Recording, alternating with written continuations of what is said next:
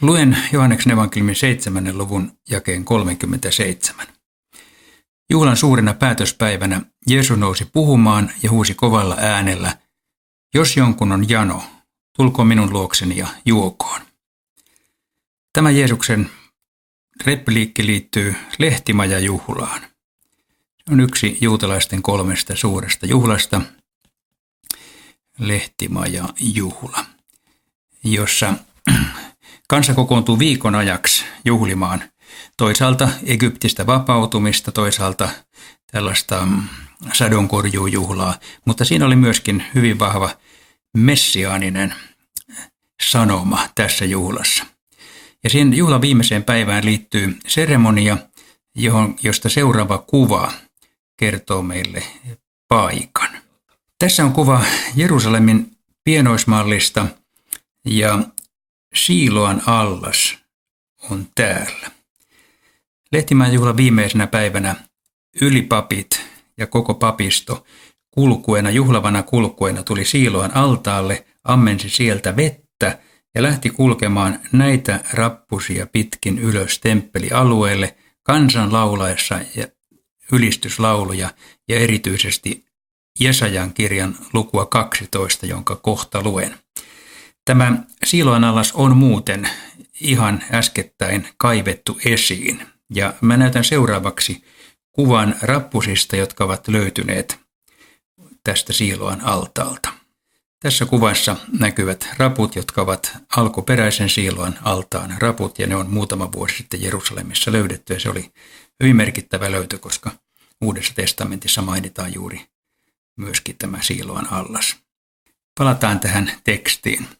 Lehtimaja juhlassa siis luettiin Jesajan kirjan lukua 12. Se on lyhyt luku, luen sen. Sinä päivänä sinä sanot, minä kiitän sinua, Herra. Sinä olet minulle vihoissasi, mutta vihasi väistyi, ja sinä lohdutit minua.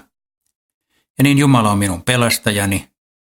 Minä luotan häneen, en pelkää, sillä Herra on minun väkeni ja voimani. Hän pelasti minut. Te saatte riemuiten ammentaa vettä pelastuksen lähteistä. Sinä päivänä te sanotte, kiittäkää Herraa, julistakaa hänen nimensä kunniaa. Kertokaa kansoille hänen suuret tekonsa, julistakaa, että hänen nimensä on ylhäinen. Laulakaa ylistystä Herralle, valtaisat ovat hänen tekonsa. Levitköön tieto niistä yli maan piirin.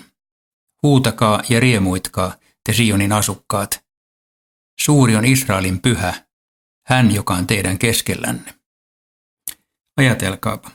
Tätä tekstiä luettiin sinä juhlapäivänä, jolloin Jeesus oli mukana juhlissa.